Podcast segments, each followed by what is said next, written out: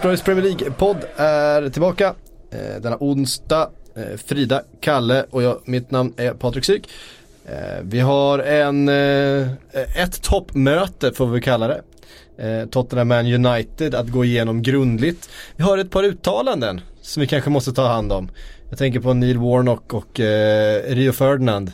Eh, Richard Keys får vi slänga in där på ett hörn också som vi ska eh, ägna någon minut åt. Ska vi börja där eller ska vi, bara, ska vi bara hantera de här lite märkliga uttalandena? Ska vi börja med Neil Warnock och Brexit? Det var ju ganska roligt. Vi sa det precis innan att jösses vad det har hänt mycket på oerhört få dagar i Mm. Premier League och väldigt så här spretiga grejer. Men precis Mm. som du säger, några uttalanden här, någonting där, en match där. Alltså det, otroligt mycket information att hantera. Det är nästan för mycket. To hell with the rest of the world. Det är ändå, det, det är ändå starkt. Är det. Det, är väldigt- det, är- det är ett av de starkare citaten från en eh, presskonferens i Premier League. Det var ju väldigt Neil Warnocks eh, uttalande. Det var, ju, det var ju han över hela var det minst oväntade. Ja, alltså ska någon säga det i Premier League så var det ju verkligen han. eh, han känns väldigt Brexit. Ja, då vill jag ha fem stycken, fem stycken karaktärer från fotbolls-England som har en eh, Brexit-aura. Jamie Wardy. Jamie Vardy har en extrem Brexit-aura. Det är sant. Neil Warnock har förstås en jävla Brex- Brexit-aura. Eh, Jamie Vardy är ett jävligt bra namn på den alltså. Ja, Vad har vi mer? Eh, Ganska, Sam Allardyce måste man nästan eh, plocka in. Ja men i Premier League idag eller? Nej men i engelsk fotboll I engelsk fotboll överhuvudtaget. Ja, John Terry har väl en. Ja. John Terry har en liten Brexit-aura, det har han faktiskt. Eh, Dennis Wise. Han har i och för sig varit och spelat fotboll i Sverige. Ja, alltså jag vet inte. Dennis Wise, han var ju liksom en, en bråkstake på planen men jag tycker han känns lite sådär försiktig ändå utanför. Eh, det kan ha något med hans här lite, lite milda röst och nästan lite så här androgyna utseende att göra. Eh, men, men eh, hur, hur som helst så det, det var någon som skrev, för jag twittrade om det här liksom att Warner hade sagt de här sakerna. Ja. Så var det någon som svarade mig att ja men först klagar ni på att fotbollsprofiler inte tar ställning och sen Ja. när de väl tar ställning så är det fel på det också.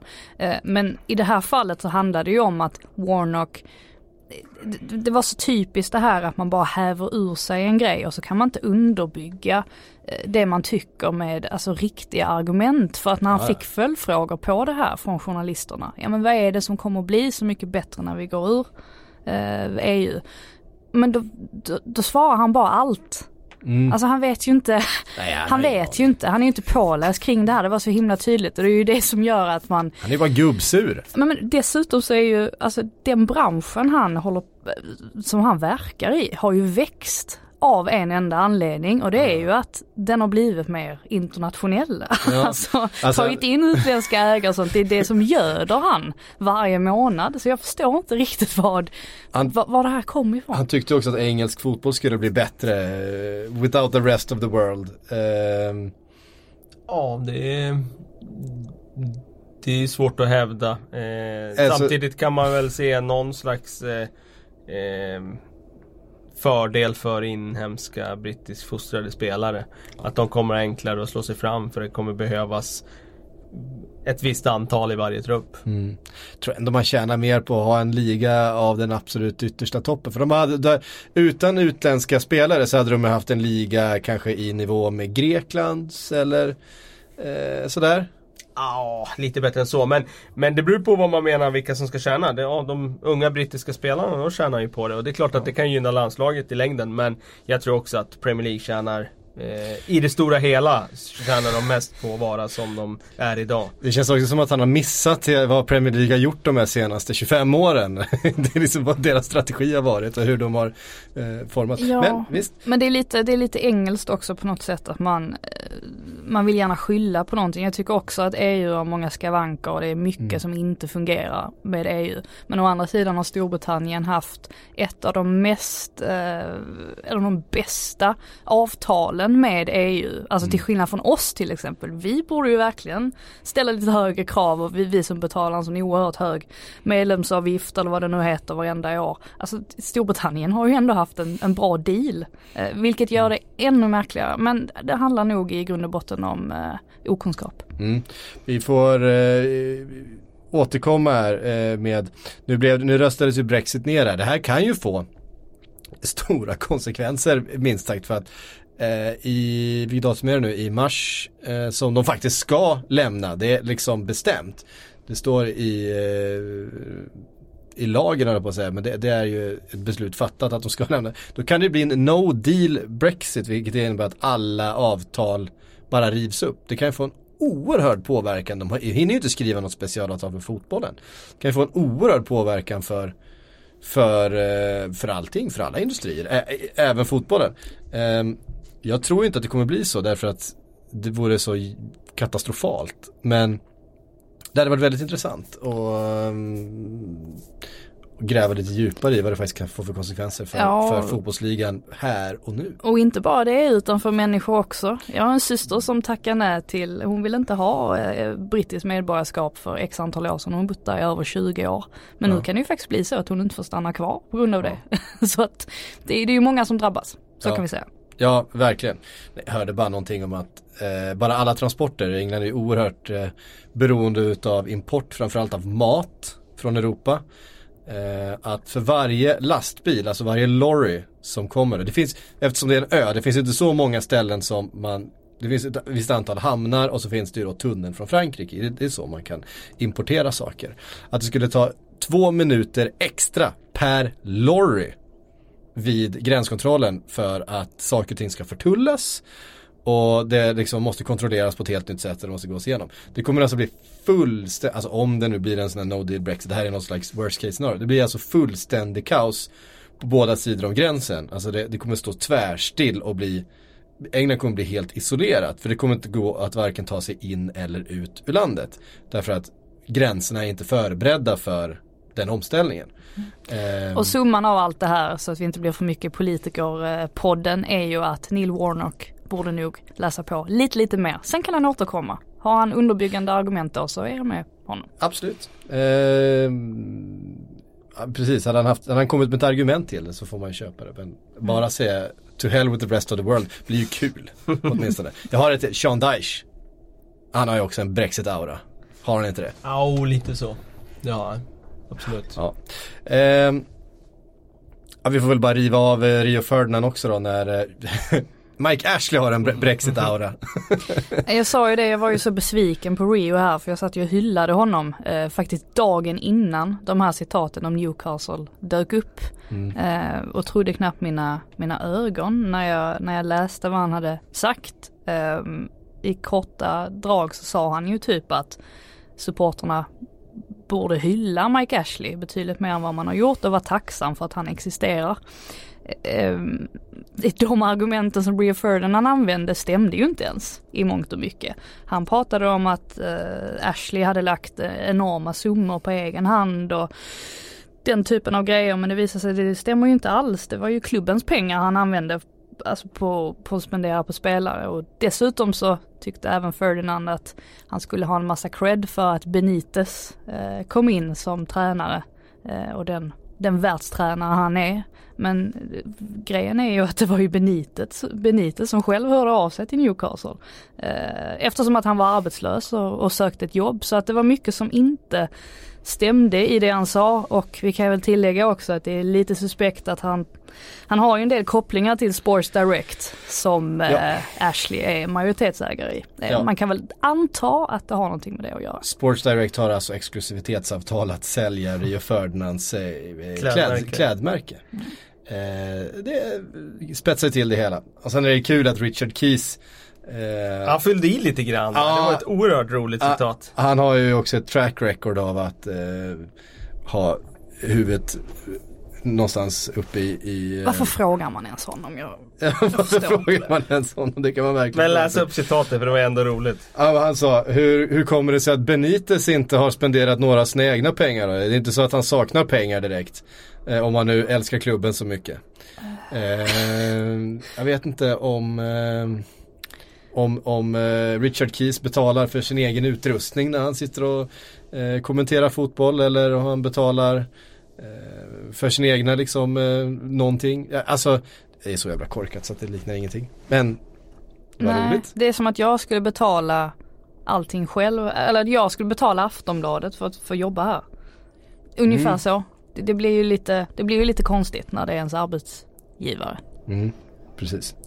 Eh, ja, eh, vi lämnar dem där då. Det var några, det var några citat som har eh, snurrat rätt mycket. Ni har förstås eh, allihop redan läst och diskuterat det här tidigare. Men nu har vi fått riva av det också. Fått det av eh, off our chests som man säger. Tottenham Hot- Hotspur 0, Manchester United 1.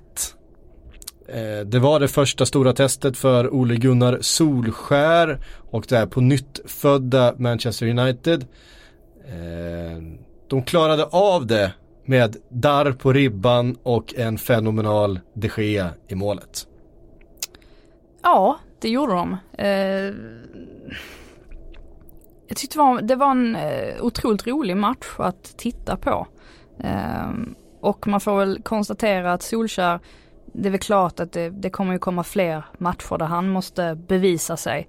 Men det här var ju någonstans det första stora testet. Alltså alla andra matcher så skulle de, skulle de ju vinna och där tyckte ju en del att han inte hade bevisat någonting. Men här var det ju lite grann att, ja, skulle han ju pröva sig själv och så skulle vi andra få se om han är mer än bara en caretaker, om han faktiskt kan eh, få det här permanenta jobbet i slutändan, om man ens kan vara uppe för förslag. Och jag tycker väl, med facit i hand, att han gjorde det ju så bra som man kunde göra. Eh, han ändrade taktiken lite, lite grann, vred på vissa grejer och det, det blev ju jättebra, eller funkade jättebra i första halvlek.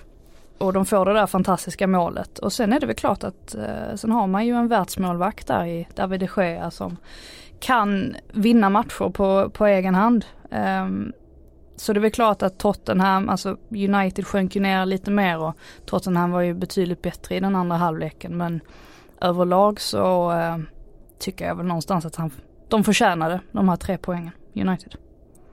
tycker det är intressant att, eh, att det fortfarande är så att en match kan vara ett sånt stort liksom att det kan få så stor tyngd i hela omvärldens syn på en, på en tränare. Jag menar eh, Det här målades ju verkligen upp som en, eh, en eh, ja, ett test för om man är kapabel att göra det här jobbet.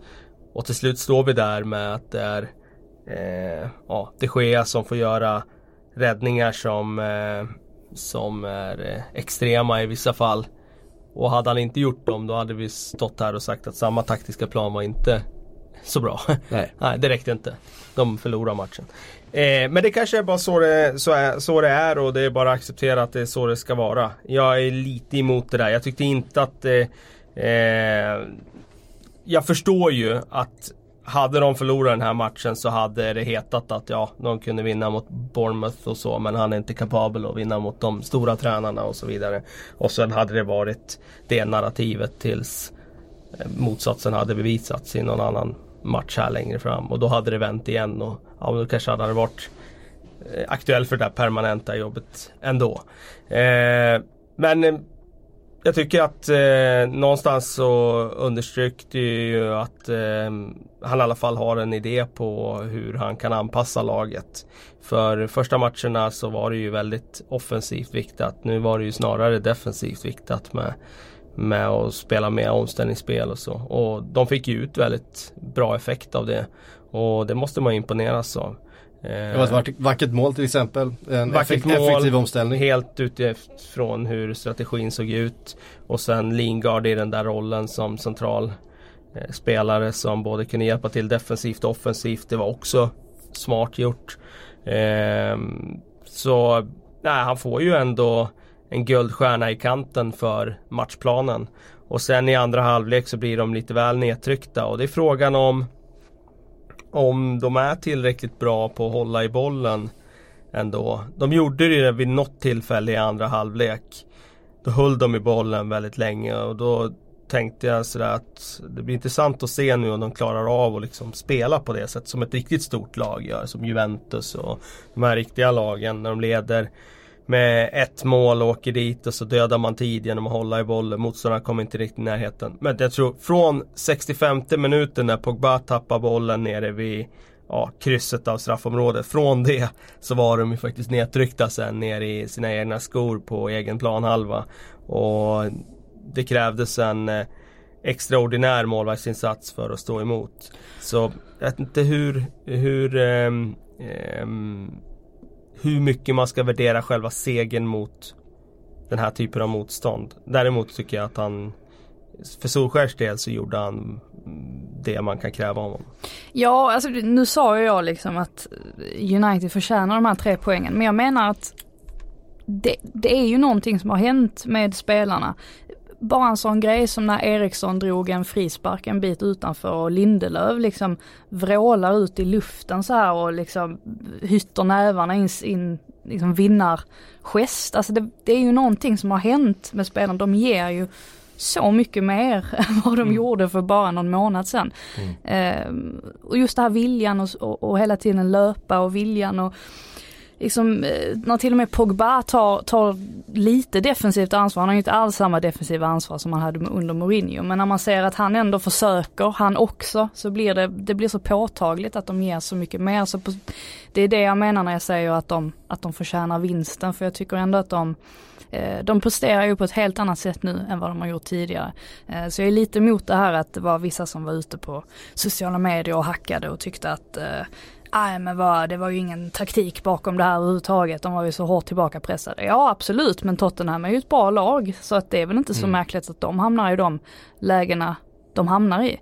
Sen måste jag också försvara de Gea. För att jag tycker nästan det är surrealistiskt att det blir någon sorts diskussion efteråt huruvida skotten var på honom, alltså om man skulle ha dem eller om de var vid sidan om, alltså svårighetsgraden på avsluten mm. från Tottenhams del. Jag, jag, tycker det är så himla märklig diskussion, jag menar det är ju en kombination av allt möjligt. Alltså det är väl klart att det sker utstrålar ju ett självförtroende som gör att det sätter ju skräck i motståndarna på så vis att de säkert tänker lite extra innan de avslutar just för att de vill, alltså de vet att det krävs inte extra för att bollen ska gå förbi honom. Sånt måste man ju också spela in sen, att han råkar befinna sig på rätt plats vid rätt tidpunkt hela tiden. Det är ju också en styrka han har. Mm. Eh, och hans benparader, alltså det är ju någonting, mm. det är inte många målvakter som kan behärska det så pass bra som han gör. Så jag tycker det är lite märklig diskussion så i efterhand att man fokuserade så mycket på det att han skulle haft tur. Dessutom är det ju så här med målvakter att eh, man tycker att ja, men den bollen ska han ha, den bollen ska han ha eh, och så vidare. Men hur många målvakter kan gå igenom den typen av anstormning? De är så hårda, svåra. Det är inte så att det, det är fjösare som, som är mitt i magen på honom. Eh, utan att göra ett enda misstag. Utan att stå på fel, ha fel tyngdpunkt på ena foten vid något tillfälle. Att den här bollen ändå fast den går nära honom smiter in under honom eller mellan benen eller, eller sådär. Han gör ju inte ett enda misstag. Han släpper inte en enda retur i onödan. Alltså det, det är ju verkligen det som gör en målvakt bra. Jag skulle säga att det är ju nästan den främsta egenskapen en målvakt kan ha, den som han visar upp här, att han under 90 minuter kan spela en så pass svår match med så många avslut mot sig utan att göra ett enda misstag. Absolut och sen ser vi ju ganska ofta också att skott går igenom målvakter då och då. Ja, jag menar det. Eh, och jag tycker också när Delali har den där nicken så är han ju på väg åt fel håll. Men han är tillräckligt rörlig och tillräckligt explosiv när han liksom bara snabbt lyckas kasta sig i motsatt riktning och rädda mm. den. Kanske inte ser ut som är den svåraste räddningen men vi ser ju ganska ofta att målvakten hamnar på fel ben och så står man helt still när den nickas liksom mm. från det hörnet han kom och så sitter den i mål. Så nej, det var ju en riktigt bra insats. Även om man kanske inte gjorde lika eh, så här, eh, vad ska jag säga, spektakulära räddningar som man gjorde på Emirates för något år sedan. Mm. Eh, men den, så, den var ju helt sjuk den matchen. Ja så den är det väl. Mm. Eh, men det men det var ju i alla fall en, en eh, sån där insats som understryker att han, han är topp tre i världen, om inte ja. den allra bästa. Det känns mycket fortfarande som det står, eh, Jan Oblak är kanske svår och efter hans säsong som han har haft här, han har varit helt otrolig. Mm. Ta stegen är ju också där uppe. Men mm. eh, alltså de Gea hade ju ett oerhört tungt eh, 2018 för att vara han. Mm. Så det känns som att det här kanske kan vara början på att han också hittar tillbaks till den här gamla formen där han är fullständigt outstanding. För att det var ju trots allt det han var i den här matchen. Mm. Eh, Trots Sen att några skott kom på honom. Ja, jag håller med. Eh, sen tycker jag det är intressant med en sån som Ander Herrera. Han har ju inte varit lika liksom eh, omtalad eh, som Pogba och de här som har varit verkligen symbolerna för det här med Mourinho. Men alltså så dålig som Ander Herrera var på Anfield när de fick stryk i Mourinhos sista match. Och han har ju varit en skugga av sitt forna jag. Han blev ju ändå vald eh, till lagets bästa spelare. Det året när Zlatan gjorde 28 mål för Manchester United i alla turneringar så blev ju Ander Herrera vald av lagkamraterna till klubbens bästa spelare. Han var ju mm, väldigt, väldigt nyttig framförallt då. Han har inte visat någonting av det det senaste året. Eh, och man såg ju hur verkligen på slut på självförtroende han var här under hösten. Han knappt kunde, jag menar det är ju en spansk mittfältare. Alla de kan ju passa bollen. Han kunde inte slå en vanlig bredsida här i vissa matcher. Han var ju helt, eh, alltså helt dränerad på all tro på sig själv. Och sen nu går han in och spelar precis som han gjorde när han var som allra bäst. Det vill säga eh, sliter som ett djur och dessutom smart. Eh, spelar liksom loss i situationer som man knappast gjorde för bara två månader sedan. Så det är ytterligare en spelare som de får ut extremt mycket mer av nu. Och det i sin tur gör ju såklart att ansvaret på Pogba blir ju ännu mindre defensivt. För att nu finns Herrera där och täcker upp och Matic som också har höjt sig. Kanske inte lika många procent men i alla fall lite grann. Och det gör ju att hela det där pusslet blir ju så mycket bättre av alla de där små bidragen som har blivit så mycket bättre de senaste månaderna. Mm. Det måste ju vara så enkelt också att liksom att vi tycker det är mycket roligare att se Manchester United spela just nu så måste ju spelarna själva tycka att det är mycket, mycket roligare att spela en typ av kontringsfotboll som det har blivit nu. Ehm, alltså det här har man ju har man ju aldrig sett under Mourinho. Han är ju egentligen motsatsen till kontringar lite grann eh, i mångt och mycket. Eh, och det märks att de trivs med det här och Pogba kan ju slå de här passningarna fram och Rashford kan ju löpa ifrån eh, de flesta spelarna i ligan också och göra de där avsluten. Så att det, det känns som att Solskjaer har ju hittat rätt på så sätt att de verkar, verkar trivas med det de gör. Mm. Det är intressant det där du säger för jag håller med om att man kan ju ha bilden idag av att Mourinho är liksom motståndare till kontringsfotboll och sådär och det är den här statistikuppgiften som kom nu om att de bara hade haft två omställningar under 17 ligamatcher under Mourinhos ledning som definieras av Opta som en omställning. Att man ställer om från egen planhalva till motståndarens planhalva på en viss eh, tid. Eh, och att man nu under Solskär på hans matcher har haft sju sådana omställningar och hade Nej, tre hade man under 17 matcher under Mourinho. Och nu hade man tre på 45 minuter mot Tottenham. Eh, det är ju en extrem eh, skillnad såklart. Men det är intressant utifrån att Mourinho hade ju extremt bra kontringsspel när han var dels i Inter. De var en Champions League på det sättet. Och dels när han var i Real Madrid så hade ju de också ett väldigt, väldigt bra kontringsspel. Det är som att han har gått loss, eh, liksom gått vilse i allting de senaste åren. Och eh, jag håller med, jag menar nu när man såg dem spela eh, med Manchester United, hans lag så mm, det fanns ju absolut ingen vilja alls av att använda fart. Sen är det ju tydligt att Solskär har ju velat använda fart så nu är det ju de här spelarna som är snabba som spelar. Och sen väljer han bort då Fellaini, väljer bort Mata, han väljer bort McTominay, kanske av ganska förklarlig anledning. Men det är ändå spelare som Mourinho har använt frekvent. De, fi- de har ingen plats i dagens United när det ska gå så mycket fortare framåt. Det är väl ett sundhetstecken ändå. Ja, ja, ja, Att, att det inte finns plats för fälla in i det här laget. Ja, ja, själv, självklart. Och måste hylla Jesse Lingard lite också för att jag har aldrig sett honom som en, eh, en, en kille som liksom ska ta så stort eh, taktiskt ansvar eller vad man säger på, ut på planen. Jag har aldrig sett honom som en den typen av intelligent spelare om man kan uttrycka sig så. Men här märktes det ju att det egentligen var han som var nyckeln eh, kring hela Uniteds pressspel i alla fall i första halvlek innan de liksom sjönk, sjönk ihop totalt. Ehm, och det är också häftigt att se att, att han helt plötsligt kan få den typen av roll i ett lag eh, som i alla fall inte jag har, har sett att han har haft i sig. Eh, Men det fungerade ju alldeles eh, utmärkt just i den här matchen också. Mm. Vi måste prata om Victor Nilsson Lindelöf också som eh, har haft en Han har ju faktiskt haft en väldigt, väldigt bra höst och, och en bra vinter och är, har ju cementerat sin plats som Manchester Uniteds bästa mittback med, med marginal. Eh, ja, när vi sa det här tidigare i höst så sa det ju inte så mycket för att de andra var dåliga. Men nu mm. kan vi ju understryka att nu säger vi det med eh, vetskapen också om att han spelar på en väldigt bra nivå. Mm. Alltså nu eh, gör han en sån här match mot Tottenham borta där han är ja, stabil. Tycker väl i och för sig laget släpper till lite för mycket chanser för att man ska mm. kunna hylla försvaret allt mm. för mycket. Men det var ju Jones, Jones som var var, var den stora liksom syndabocken i det. Och jag tror att Viktor tillsammans med en annan mittback som är tryggare, som är större, starkare, som har ett bra huvudspel. Då kommer det kunna bli mycket bättre. Sen mm. tycker jag fortfarande också att eh, Ashley Young är inte tillräckligt bra som högerback. Så det finns ju två positioner där som eh, behöver förbättras för att försvaret ska bli liksom uppe i klass med de bästa i ligan. Så det är fortfarande en del att jobba på. Men för hans egen del så håller jag med om att han har cementerat platsen som Det gjorde han ju redan tidigt på hösten eftersom de andra var så eh, extremt svaga. Men nu har han ju bara liksom förstärkt bilden av att det här är den mittförsvararens United sätter först på laguppställningen som de ska satsa på långsiktigt och hitta rätt partner till. Det var ett, ett tillfälle som imponerade på mig. Bara en sån här sak som man inte såg under den här perioden när han uppenbarligen inte hade självförtroendet när eh, Mourinho hade på något sätt begränsat honom för mycket. Det var, det var inte en offensiv situation som vi brukar tänka eh, Vigge är så väldigt bra på när han kliver förbi med bollen och ibland bara kan transportera den före först, förbi första press.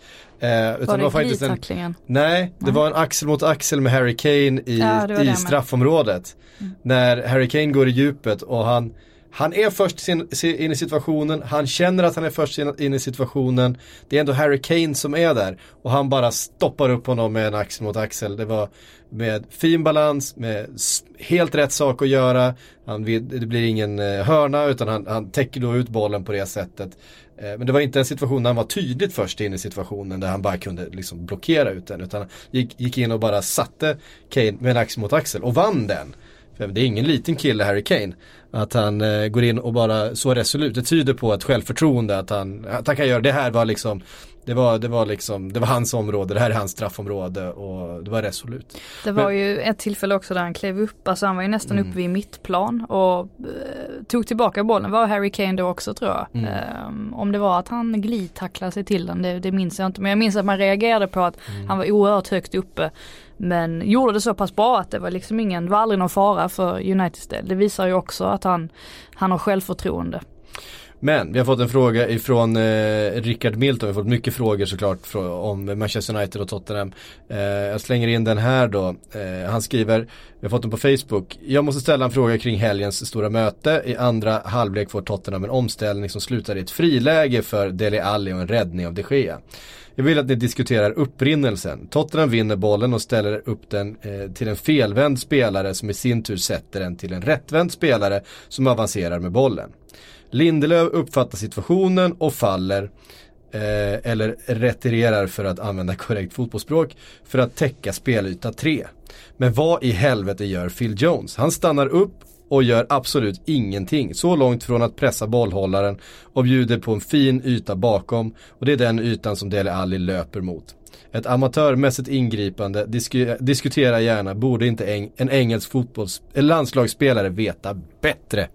Jo, han borde... Det var en lång fråga. Han borde definitivt ha vetat bättre. Jag tror att det var den situationen där faktiskt eh, Ander Herrera också värderade fel i första läge. Han borde ha sett att det var för farligt att stöta fram när den kontringen iscensattes. Han borde också ha liksom haft lite mer kyla. Så han gick bort till första läget, spelade över honom. Och så i nästa läge då får ju Kane bollen så han kan sätta fram den till Ali. Och då har ju Jones hamnat helt på mellanhand. Först vill han gå upp i rygg på Harry Kane. Men eh, hade han bara legat kvar i, i, sin position så hade det inte blivit något friläge. Så jo, svaret är såklart att eh, han borde ha gjort det mycket bättre och det är bara en av de situationer som be bevisar att Manchester United behöver ha en, en mer pålitlig mittback där. Mm. Det är ganska grundläggande ändå. Ja, sen går det ju snabbt och man möter bra spelare och sådär. Det är klart vi kan sitta efteråt och säga när man fryser bilden och sådär och säga att, liksom, att eh, man borde göra si och man borde göra så. Man får ju ha förståelse för att det går jäkligt fort. Sen de allra bästa, ja de de tar ju oftare rätt beslut. Lindelöf uppfattade situationen till exempel. Ja, nu var ju han bortre mittback så det var enklare för honom att göra det. Eh, Jones var ju på bollsida där Harry Kane var så det var ju svårare för honom. Men det är klart att han med fast i hand, det är klart att han ska göra det bättre. Och det är klart att han själv också när han ser det på video förstår att han ska göra det bättre. Mm. Men sen är det ju det där, nästa gång så kanske du blir passiv som mittback och låter en skicklig spelare vända upp framför din backlinje. Ja, då var det det som var fel istället. Mm. Och då kommer alla peka på, ja men varför, varför låg du kvar i position? Du skulle ju ha klivit upp, du hade ju hunnit fram dit. Så att de där besluten ska ju tas på en tiondel i match. Och det blir inte alltid rätt. Men det vore jäkligt tråkigt i fotbollen om alla beslut tog rätt. För det skulle inte bli några mål. Eller det skulle i alla fall betydligt, du ta bort 90% av alla mål som görs. Mm. Och då skulle du nog inte tycka det var kul heller. Nej, det är sant. Mer Phil Jones eh, i fotbollen. Mer dåligt försvarsspel. eh, vi måste prata Spurs också för det här var verkligen en mardröms eftermiddag mm. för dem i den situationen de befinner sig i. De har massor med tunga skador.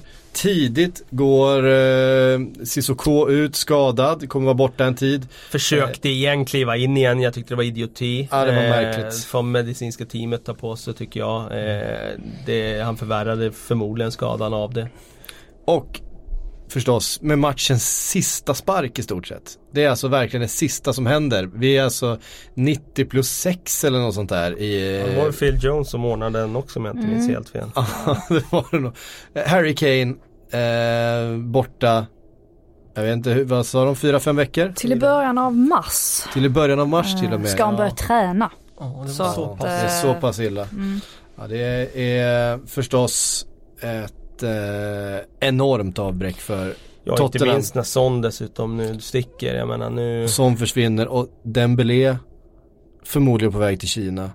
Eh, om inte de lyckas stoppa den där affären nu, när, när Cissoko gick sönder och Wanyama fortfarande är skadad. Eh, nu såg vi Christian Eriksen i en roll där han ju egentligen inte ska vara. Han Nej, han kan ju vara där när man jagar matchen men han ska inte Precis. vara där från början i Nej, match. han ska ju vara högre upp i banan och har mer defensiv spelare bakom.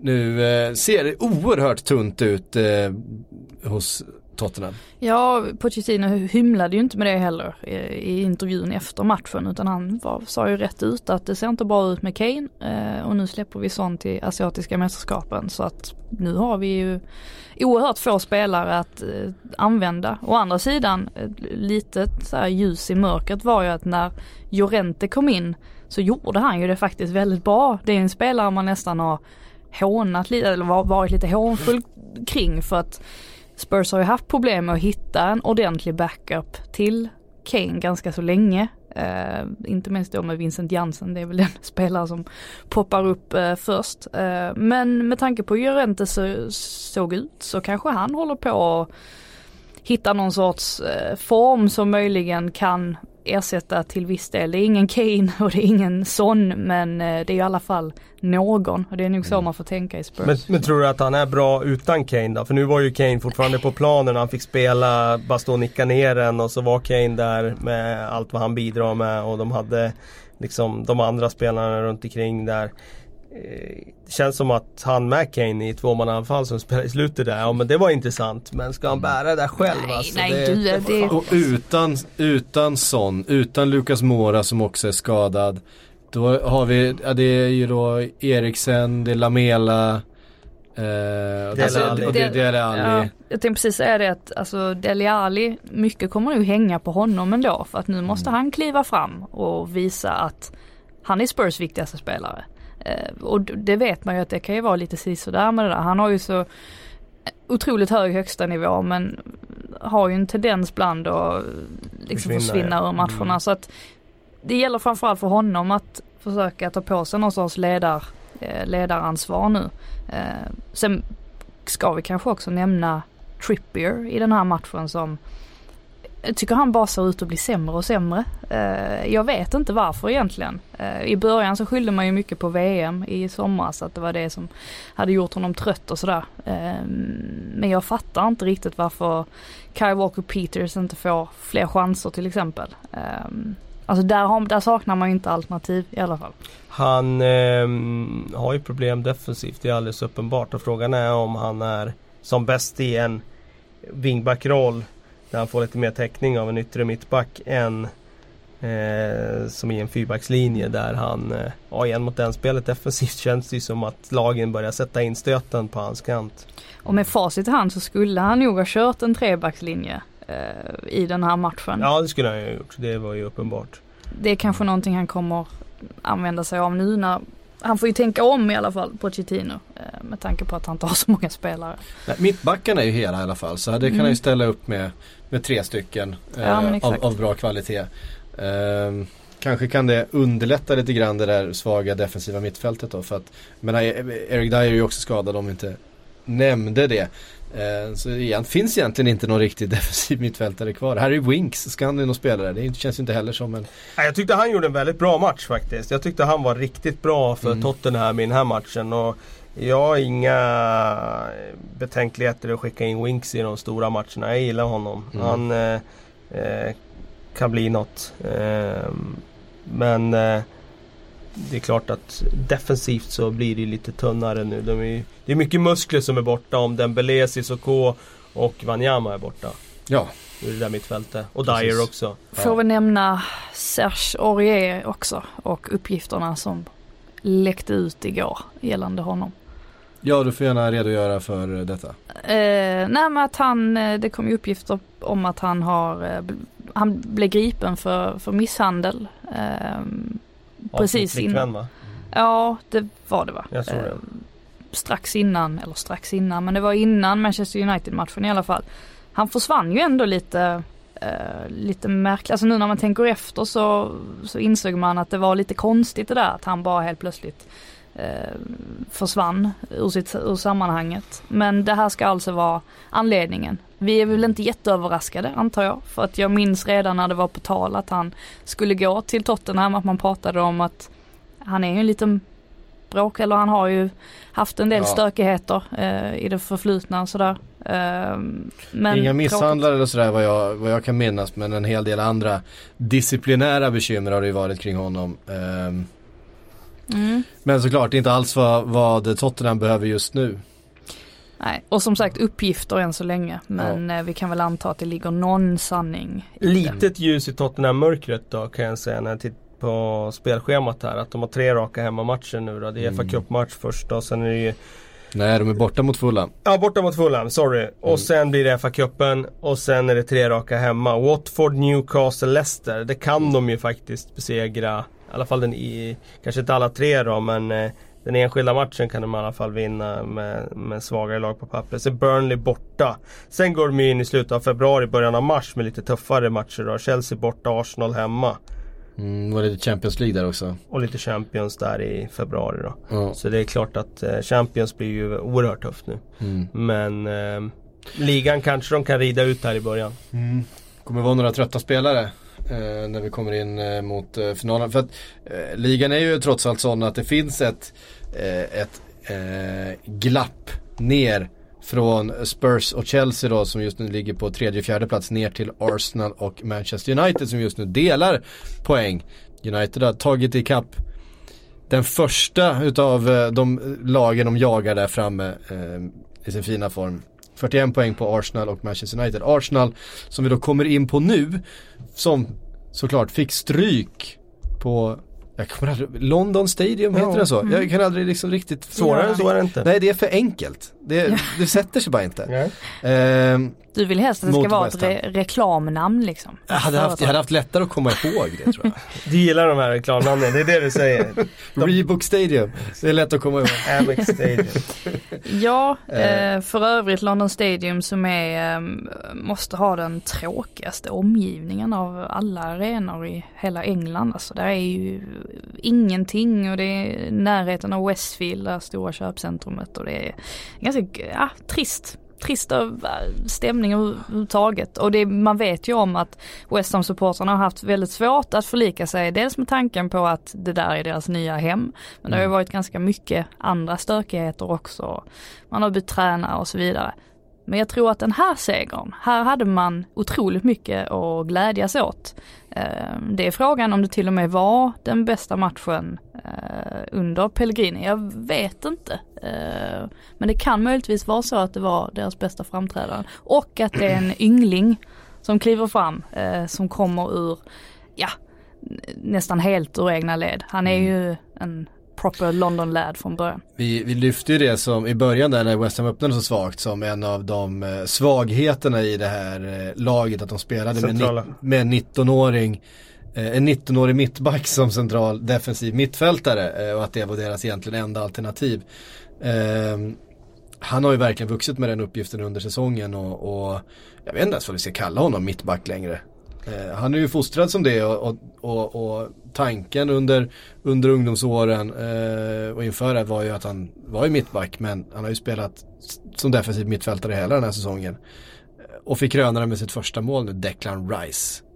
Fyllde 20, typ igår tror jag. Måndags tror jag. Mm.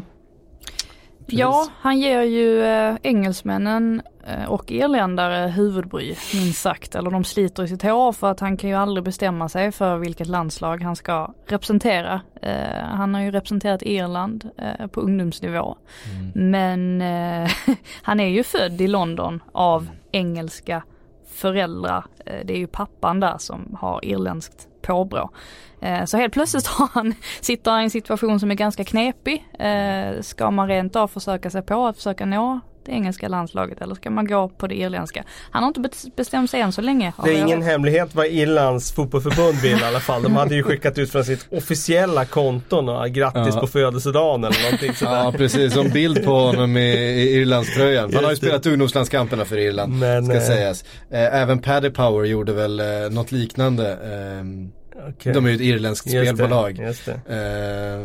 Och det är klart att, att Irland vill väldigt gärna ha den här typen utav, det är klart att utav de, eh, de får ju en spelare. galjonsfigur för tio år framöver minst Ja. här. Men han, han, han, är, han är ju galen om han väljer eh, Irland före England. Han, har ju, han är ju en del utav den här fantastiska generationen som är på gång nu. Han har ju alla möjligheter i världen att eh, få uppleva någonting helt unikt. Jo, sen ska vi väl Säger jag som Eng- England-supporter. Ja, så ska vi väl säga då, alltså, jag kan tänka mig att har man spelat i, i samtliga Irlands eh, ungdomslag så har man ju en, eh, en närhet till de spelarna där. Alltså jag kan förstå att kanske hjärtat säger en sak, men det är väl klart att han skulle ju ha en större chans att eh, uppnå alltså, riktigt stora framgångar i Englands landslag. Det, det kan vi nog våga slå fast med tanke, precis som du säger, med tanke på vilken fantastisk generation som är på väg att, att växa upp nu. Men jag, jag tycker det är kul ändå för West Hams del att de, att de får någonting att glädjas över, någonting, någonting riktigt. Um, Och en spelare som kommer från egna led, som är så här ung, gör sådana här Mm. avtryck. Det betyder ju så otroligt mycket. Ja det är superroligt. Ehm, och West Ham har vi mest snackat om deras offensiv tidigare den här säsongen. Men jag tyckte Diop också i försvaret var väldigt bra i den här matchen. Som har Helt- varit lite upp och ner. Men han är ganska ung ska man komma ihåg. Han är 22 år, 21-22. Sen får vi väl inte förglömma att prata lite om Samir, Ja, Nasri. Samir det är ju, jag twittrade ju det också att det kan vara topp tre eh, den värsta spelaren jag vet eller känner till. Alltså rent personlighetsmässigt och Mm. vad han har sysslat med och alltså, en spelare jag ogillar oerhört mycket. Men han var, han var bra. Det är nästan så att man börjar undra liksom vad har du egentligen gjort nu under avstängningen? Alltså någonting. Han har ju inte, han har inte legat och slappat i alla fall. Det kan han omöjligt ha gjort för då hade man inte gått in så här och, och dominerat är väl kanske att ta i men han var ju väldigt, väldigt bra i alla fall. Mm. Nej men han, han såg ju faktiskt ut som den där liksom oberäkneliga offensiva mittfältaren som både kunde eh, liksom kombinera och hitta liksom lösningar som ingen annan riktigt ser och, och den finurliga offensiva mittfältaren som han var för Arsenal en gång i tiden och gubevars i Manchester City stundtals även om han var bättre i Arsenal än vad han någonsin var i Manchester City tycker jag. Eh, han såg ju faktiskt ut som den spelaren i den här matchen. Han hjälptes väl av visserligen att Arsenal inte gjorde sin bästa match och deras defensiv fortfarande saknar en del. Ehm, Korselny eh, var väl inte bra i den här matchen heller. Eh, men eh, det var intressant att se honom. god, alltså, han lämnar ju ingen oberörd. Han är precis tillbaks från den här dopingavstängningen som han ju har varit på. Eh, efter droppterapin eh, han själv la upp på Instagram och sen bara, ja. Eh, han är ju en idiot. Så, så mycket kan vi väl slå fast. Men, men eh, han var bra. Och det var, det var intressant att se honom för att en sån här spelare är precis vad West Ham på något sätt behöver. Tillsammans med en Felipe Andersson, nu räknar vi väl med att Arnautovic försvinner. Eh, han räknar själv med att han ska få bli såld till Kina då och tjäna de här pengarna. Eh, men eh, det, det ryktas om, om, nu blir det lite silverboll där, men det ryktas om Callum Wilson in eh, och ett stort bud, så halvmiljardsbud på Callum Wilson Oj. in istället för eh, Arnautovic. Um, det är ungefär vad, vad West Ham skulle få då för Arnautovic. Det är klart att en Callum Wilson in, en Filippe Andersson och en Samir Nasri som funkar och kan spela boll. Det är klart att West Ham kommer bli farliga att möta. Ja, och så, vi har ju hört vissa dra paralleller mellan Arnautovic lämnar och då när Payet lämnade. Mm. Jag tycker inte riktigt att det, det funkar inte riktigt att göra den jämförelsen för att det, West Ham var ju ett helt annat läge när Payet helt plötsligt ville, ville sticka därifrån. Och då fanns det ju betydligt sämre spelare tyckte jag av lag i truppen. Nu sitter man ändå på en trupp som har oerhört mycket kvalitet i sig. Så jag tycker inte att det vore ett det vore inget jättetapp på, på så vis att jag tror att det kommer påverka var de hamnar i tabellen märkbart ändå. Det är väl klart att det är en ledare som försvinner men jag tror inte att Arnautovic är, jag tycker han är långt ifrån omöjlig att, att ersätta. Ehm, så att säga. Men nu, nu vill jag höra Kalles eh, analys på vad som hände med Arsenal egentligen. För att ja, det var ju som att det bara var ett lag på planen. Var det inte ja, så? alltså de har ju haft en ganska tung eh, tid nu de senaste tre, fyra veckorna. Så det var väl inte eh, så överraskande kanske att, eh, att eh, de ser lite dysfunktionella ut. För jag tycker att det har lagt sig någon slags grej nu över Arsenal med det här med Ramsey, med Özil. I takt med att resultaten inte har gått bra. Det har blottats de här sakerna som på något sätt var det någon euforikänsla under hösten när de radade upp den där sviten. Och eh, man kunde väl ana att det fanns en del bräcklighet i det där försvaret som som ändå täcktes över av alla vinster. Men nu när de liksom själva inser att okej okay, vi, eh, vi var inte så bra som vi kanske trodde där i höstas. Då är det som att de eh, har kommit till insikt om det och eh, då tycker jag inte de spelar med den där entusiasmen som de gjorde i höstas heller. Jag har sällan sett, eh, Lacazette tycker jag nästan alltid bidrar med saker och ting. Jag mm. tycker sällan han, för forward tycker jag han har en väldigt hög lägstanivå. Det är det jag sett tidigare men han var ju faktiskt blekare än vad jag har sett honom någon gång nu den här matchen och, och bortsett från starten av matchen där när han var väldigt involverad. Och Aubameyang eh, var ju också väldigt eh, eh, alltså avskärmad och eh, tar sig inte så många chanser som man kan kräva mot eh, den typen av motstånd. Så de har ju stora problem. Om inte den duon levererar, för det var ju någonstans den eh, kombinationen, det anfallsspelet som ledde till väldigt många mål i höstas som gjorde att de ändå vann matcher trots att de hade det försvaret de har jag, tyck, jag tycker fortfarande att en femteplats för Arsenals del, det är överprestation av Emery med den här truppen. Så för mig ser jag ingen ko på isen utifrån att jag har hela tiden räknat med inför den här säsongen att det kommer ta tid. Truppen är inte på plats. Eh, det här är en eh, övergångssäsong. Det handlar om att eh, eh, ja, sätta saker på plats inför framtiden. Sen var det lite olyckligt att det gick lite för bra i höstas. Och då blir eh, förväntningarna större. Däremot så är jag ju oerhört oroad över det som sker ovanför Emerys huvud nu. Ja. Med Misslintat nu som lämnar vad det verkar. Ja, eh, han har väl lämnat. Ja, han har lämnat nu. Mm. Eh, det är spikat. Ja, som jag förstår det. Ja, det var uppgifter igår, jag vet inte om jag det... Jag tror inte det är helt officiellt från, inte från officiella. skrev det va? Ja precis, jo men jo, jo, de har skrivit att han ska lämna men jag tror inte det är från officiellt håll att de har gått ut med att han har lämnat. Men oavsett, vi kan utgå från att han eh, kommer att stiga av. Och det är jag oerhört oroad för. För om man tittar på hela Arsenals businessmodell så har ju den byggt på att Kroenke lägger inte in några pengar. Han vill ju att klubben ska vara självförsörjande.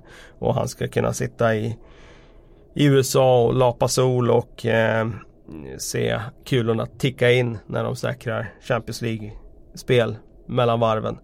Och eh, då bygger det ju på att de är jäkligt smarta i rekryteringen.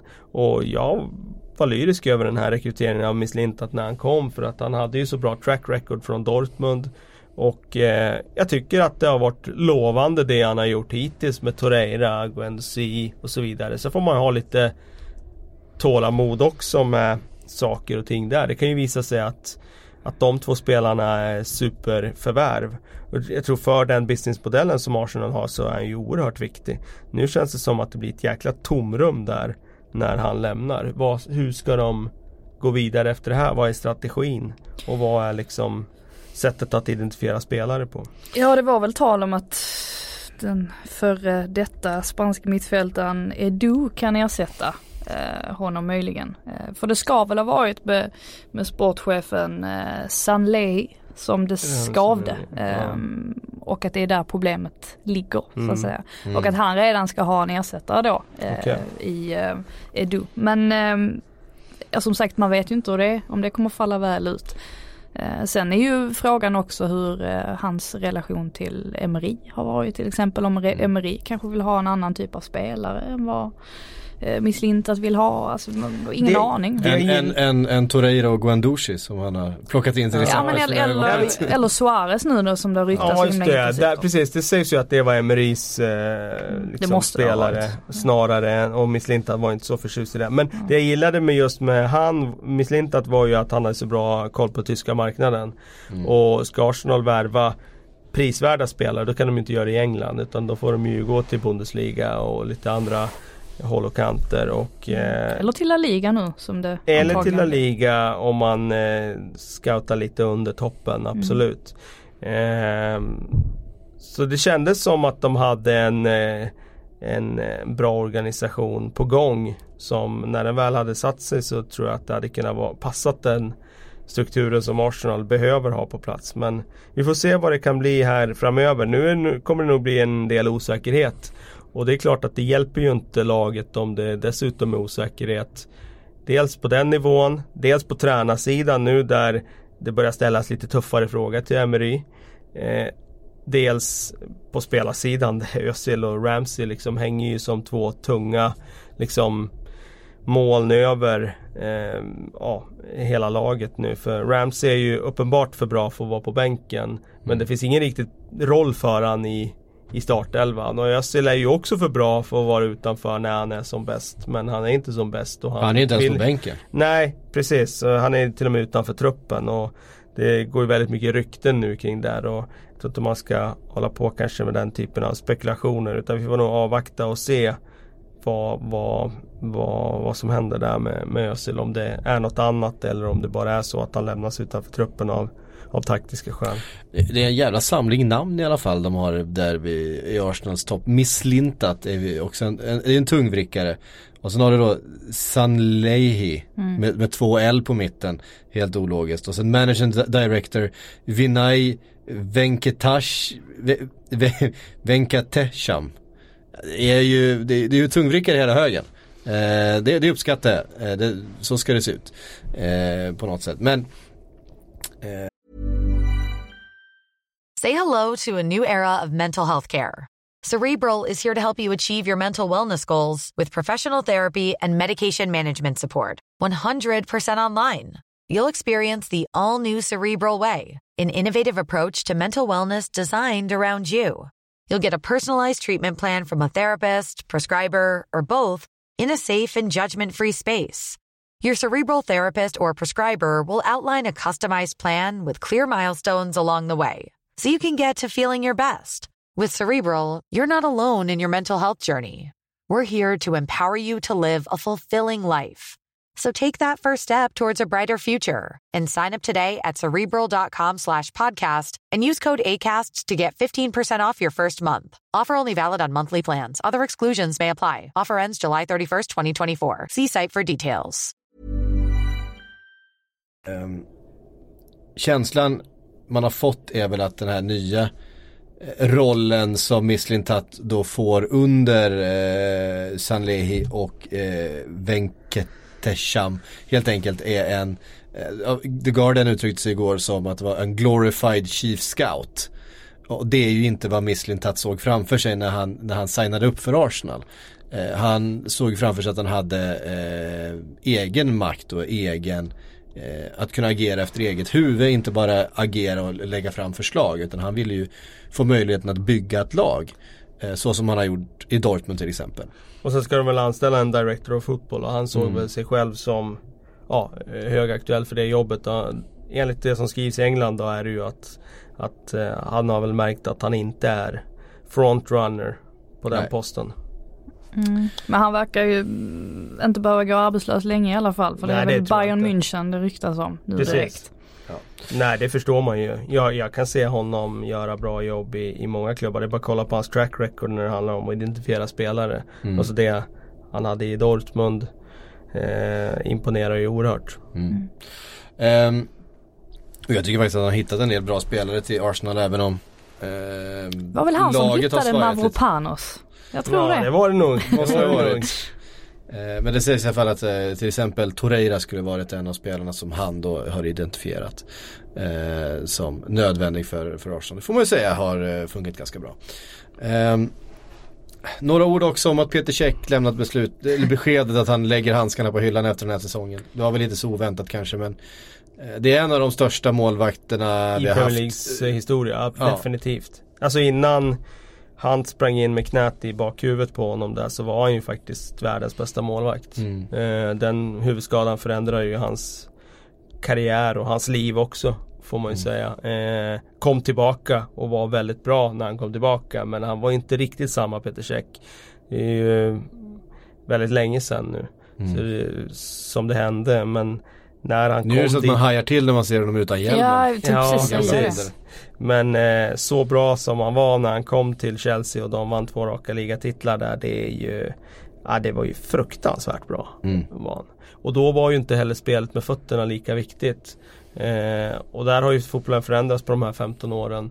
Och där har det ju sprungit ifrån honom. För det märkte man ju nu när Emerik skulle komma in i Arsenal och ville ha en sweeper keeper längst Mm. bak. Liksom. Det, den rollen är han ju inte eh, kapabel att fylla i topplag.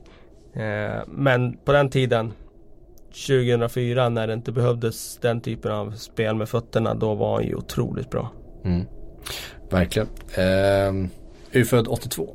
Så att eh, det är klart att eh, det finns målvakter som på längre än så men visst man har känslan av att hans, hans karriär har pekat, eller hans form och eh, prestationer har pekat så ganska spik, spikrakt neråt eh, senaste åren att eh, vi önskar honom lycka till med trummandet framöver för det är väl det han kommer ägna sina dagar åt att eh, spela in trumvideos och lägga upp på YouTube. Mm. Ehm, vi, vi har hållit på i snart en timme här. Vi har bara avhandlat två matcher. Vi rör oss då raskt vidare till eh, Liverpool-Wolverhampton. Ehm, Ja, åh, i FA-cupen. Nej, förlåt. Brighton om. Bra- Brighton-Liverpool. Jag blandade upp, jag läste eh, två matcher, det var ju Manchester City, Wolverhampton och, och, och Brighton-Liverpool. De låg Ja, vi- brann i, i mitt körschema så att jag kunde inte eh, reda ut det. Brighton-Liverpool tar vi. Mm. Eh, 0-1 Ja, igen, ännu en av de här. Eh, ska man kalla det för knappa segrar när, när Brighton inte ens har ett enda avslut på mål. Och Liverpool har inte heller så mycket chanser. Så jag tycker Nej. att det var en knapp seger. Men ändå den där typen av seger som mesta lag tar. Alltså den där typen av tung, studsa tillbaka match blev det ju nu också efter två förluster i olika turneringar. Tappa poäng igen, ja men då börjar det sätta sig i huvudet. Det här är en liten svacka. Då kan det bli, gå troll i det. Nu vinner man individuell prestation av Salah. Återigen, måste ha de där spelarna som avgör matcher på egen hand när det går emot och det gör ju han. Ehm, jag menar han tog en rundtur där med Gross som Gross måste ha blivit snurrig innan han var klar och det var därför han tog det där idiotbeslutet om att dra ner. Jag förstod inte alls det där med att det var snack om att han la sig enkelt. För mig Nej, var det solklar straff. Eh, oavsett så nu är det ingen svacka längre. Nu har de bara borstat bort det där från från eh, diskussionerna runt fikaborden världen över. Så nu tror jag att eh, ja, vi har ju aldrig tvivlat jag och Frida på att det kommer att bli en ligatitel där så att eh, det har inte jag gjort nu heller men det blev bara ännu mer tydligt att eh, för jag sa det, det kommer komma en förlust. Då gäller det att, att hantera den och eh, studsa tillbaka och det gjorde de ju nu. Ja, och vilken straff han slår också, Salah. Det var ju alltså den var ju så hård så den gick ju inte att, att rädda liksom. Det, det var inte mycket, var inte mycket nerver där riktigt när han slog in den.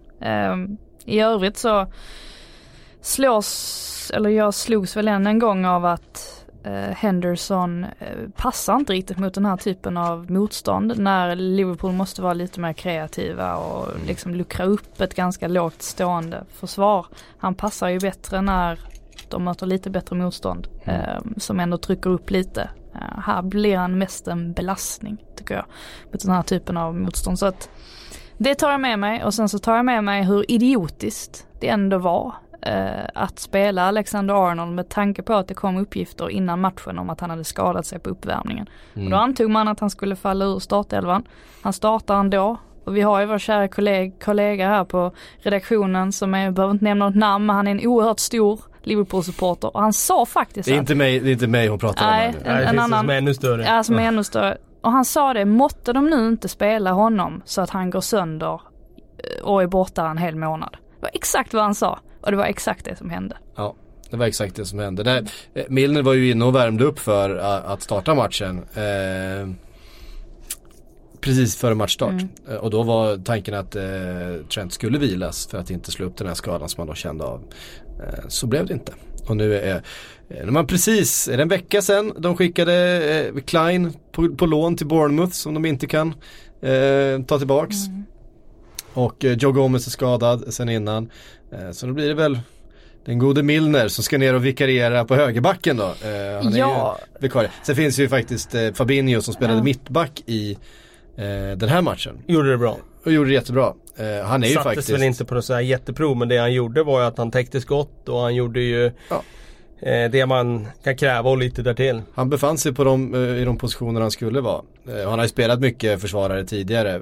Han är ju, han är ju brasilianska landslagets högerback så att han kan väl eh, få vikariera där då istället för, för Trent nu när jag tror Matip är tillbaks. Så då blir det väl van Dijk och Matip eh, på centralt. Ja, frågan är om typ alltså vad man, vad man kan förvänta sig av honom eh, också. Det, det är ju lite oklart. Jag vet inte Mm. hur länge Lovren skulle bli borta. Det var väl en baksida han, han drog. Det Mm. brukar ju också vara en månad Ja. eh, runt, runt det. Så att, ja, vi pratar väl lite om eh, vi har pratat om det de senaste veckorna, vad det är som kan stoppa Liverpool. Och det är ju kanske möjligtvis att, alltså så länge van Dijk är hel. Ja det, det är ju det Alltså, en, ska, en, en skada på van Dijk då hade, då hade vi eh, kunnat glömma några titlar den här Mm. säsongen. Så, Men det, så inte, känns det. men det är inte bara det att man tappar försvarare utan det blir ju automatiskt att man tappar mittfältare också eftersom att man måste flytta ner Fabinho och Mm. spela honom där. Eh, Det blir liksom färre alternativ eh, överallt förutom då i anfallstrion som i alla fall är hel. Så att, och man har Shakiri där också. Eh, Så att nej, eh, vi får väl se här hur de reder ut. Ja, eh, vem det än blir så ska han ställas mot Wilfried Zaha till helgen. Eh, som lär, lär välja sin vänstersida att attackera på. Det gör han ju för, ofta ändå. Det gör han ju ofta ändå. Men vi har ju sett honom också när det finns en svaghet på, på någon sida. Att han, att han kliver över. Vi minns när, eh, mot Arsenal när eh, Xhaka klev ner på vänsterbacken och fick vi- vikariera. Då trippade han över ganska snabbt där Zaha och eh, hade alla sina anfall på, på sin högerkant då istället. Så att det är klart att de, eh, en sån spelare jobbar eh, för att hitta svagheter i motståndarnas eh, backlinje såklart. Men det blir en handfull, det är ju för vilken back i världen som helst. Det blir en handfull för den som ska vikariera på högerbacken. Eh, Manchester City slog Wolves med 3-0. Eh, det verkar svårt det där att eh, gå en man ner borta på Etihad. Man får inte mycket uträttat efter det. Eh, att spela en man mindre mot Manchester City. De kan, de kan hålla boll. Det var ju min favorit, eller icke-favorit, Willy Boly som blev utvisad. Mm. Och eh, eh, Det var ju, jag såg att det kom en diskussion efteråt om det verkligen var frispark ens eller vad det skulle vara. Men eh, för mig var det ganska uppenbart att han fullföljde ganska rejält. Och, eh, jag är inte förvånad över att han sätter sitt lag i klistret så att säga. För det har han ju gjort på både det ena och det andra sättet den här säsongen. Däremot så eh, som du säger, man hjälper ju sig inte själv om man, om man tar ett rött där borta. Det är jobbigt nog ändå. Det var ju ett helt fenomenalt vackert första mål. Det där Mm. var ju verkligen Manchester City. Eh, alltså helt låst läge egentligen men De är så jäkla duktiga med tajmingen och hitta när de hittar in bakom på det där sättet. Och Sané med sin snabbhet eh, kommer in bakom när andra spelare förmodligen inte hade gjort det. Eh, och sen är bollen i mål. Eh, hur många mål gjorde de inte som såg ut ungefär på det där sättet förra året? Mm. Och har gjort massor den här säsongen också. Mm. Jag stod och frös eh, halvt ihjäl på stadionområdet i, i Malmö så jag kunde inte se matchen. Men däremot så såg jag någon som hade jämfört Bolys tackling med Companys tackling på Sala. Eh, mm. Som ju inte resulterade i rött kort. Och där kan man väl hålla med den som twittrade om att det är lite konstigt att inte de eh, situationerna värderades eh, lika. Men var det inte det att Salah hoppade undan lite mer än vad Bernardo Silva gjorde? Mm. Det är ju hemskt också att det, det ska krävas ja. att man hoppar undan lite. Alltså det, ska, det är ju inte det man ska värdera. Nej det håller jag med om. Samtidigt så blir det ju för domaren som ska se det i realtid så tror jag det blir en skillnad om man hoppar undan och... Men, sådär, sådär kan man hålla på eh, hur mycket som helst. Det är olika matcher, olika domare, olika situationer och, och, och Eh, domar, och domsluten blir olika rätt också på olika tillfällen. Eh, det får man nog, ja, som sagt jag tror man kan hålla på i all mm. evighet. Vi hade ju jag, jag, såg nämligen på Twitter, jag såg att det här dök upp och sen så kom det ett exempel och så var det nästa exempel så var det Pogba som eh, tacklade Dele Alli va. Fullföljde igenom, träffade benet och Uh, ja men det var alltså så här, mm. ja, Jo, jo så kan man. Eh, det, det, andra jag noterade det var att eh, folk, folk var snabba med att benämna det som att Jesus nu har gjort, hur många mål är det ens på tre matcher? Fem har han gjort mm. på Ja, totalt i ligan har han gjort fem. Ja, i, i, i ligan fast det var inte... Han gjorde fem mål i en match där. Det jag reagerade på var att nu har man ju mött ganska så taffligt motstånd ja. i kupperna. Alltså fem och så mål räknar man, ja, visst, ja, det... man får inte lov att räkna in dem.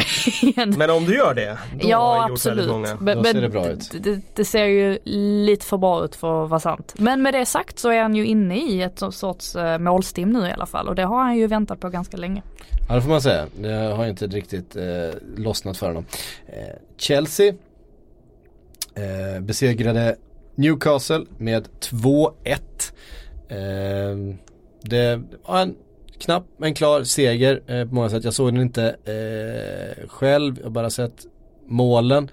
Ehm, men ehm, jag har däremot läst mig till att det är ett Chelsea som ändå får viss kritik för att det inte riktigt flyter.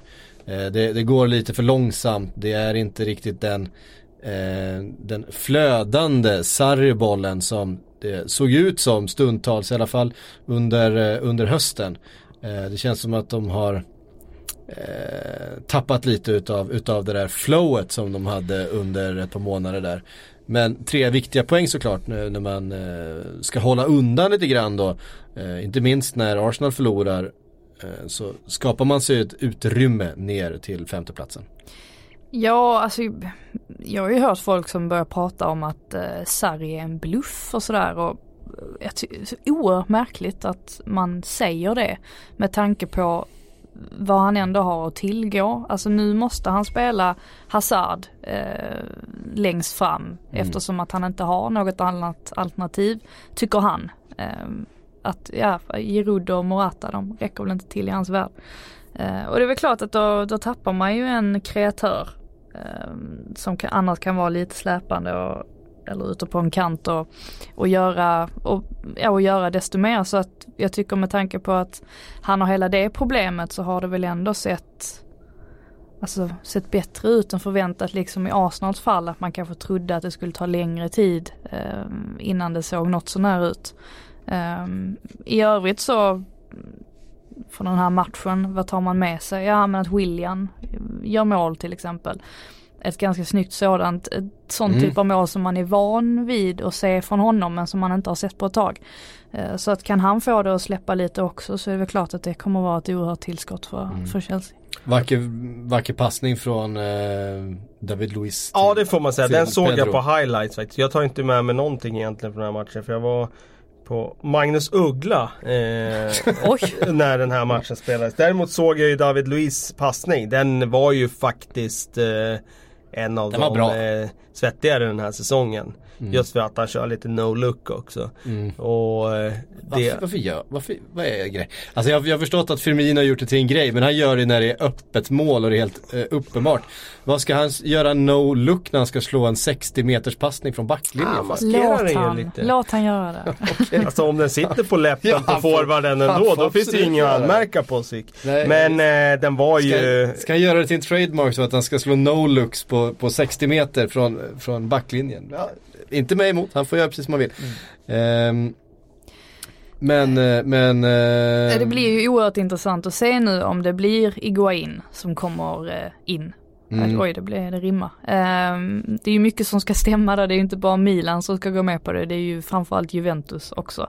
Eh, så mycket som ska klaffa, men Sarri vill ju jättegärna ha honom dit. Ehm, och det är väl inte omöjligt att tro att han kommer kunna bidra alltså, oerhört mycket till, till Chelsea, eh, framförallt då med mål. Ehm, kan tänka, eftersom att Sarri har jobbat med honom tidigare också så Mm. är väl själva den inskolningen, det lär väl gå ganska snabbt. Han är van vid den typen av, av spel som de vill spela så att Nej, vi får se vad som händer nu i januari för, för deras del. Absolut. Fortfarande frågetecken kring Hudson Odoi också förstås. Mm. Ehm, ehm, på tal om snygga mål. André Schürrle plock, Ja. plockade fram en ur, ur eh, ska man säga, finhyllan. Det får man ge honom. Eh, det var, ja, alltså, jag har ju sett några riktiga pärlor den här eh, säsongen men den ska ju vara med där uppe bland de snyggaste målen eh, för den här säsongen. Det är en fantastisk nedtagning och han tar den direkt på volley. Och att den går ribba in. Ja, ribba in Det, alltid det, alltså, det, det, det, det höjer ju lite grann, det gör det ju. Och sen två självmål. Och så har man förlorat i alla fall. Och så har man förlorat i alla fall. Ja, Det säger väl lite om Fulham just nu. ja, verkligen. Man har ju inte sett några, ner-effekt. Eh, Ja, jag tyckte man gjorde det på försvarsspel i början när han kom in. Att de var mer organiserade. Däremot resultatmässigt så har det väl inte blivit det. Samtidigt, de släpper inte in lika många mål i alla fall som de gjorde under Jukanovic. De förlorar ju fortfarande matcher men det är ju inte det där att det rinner till sådär extremt mycket. Men det är ju jätteskönt nu att de har signat eh, Ryan Babel så att Ja. de får stopp på läckaget. För det är... Det var det precis vad de behövde. Ja, exakt. Ja. Ja det var en av de märkligare värvningarna. Sen får man ju käka upp det för jag kommer ihåg han gjorde ju något mål där i Liverpool när, borta mot Lyon va. Ja. Något skott som var bland de hårdare skotten man har sett i sitt liv.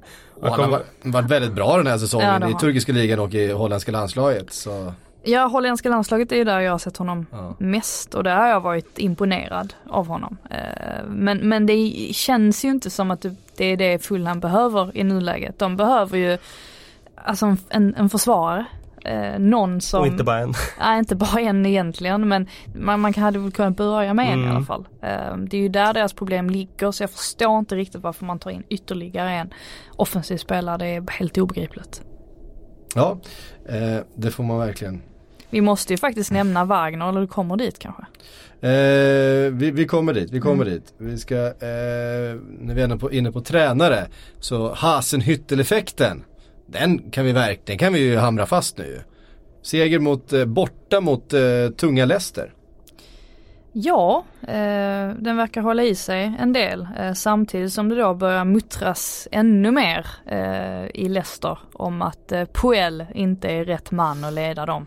Mm. Eh, och han är inte, på tal om eh, klumpiga eh, uttryck och klumpiga citat så var ju inte han heller särskilt smart som gick ut och och i princip, alltså han var väldigt arrogant i sina uttalanden kring hur samarbetet med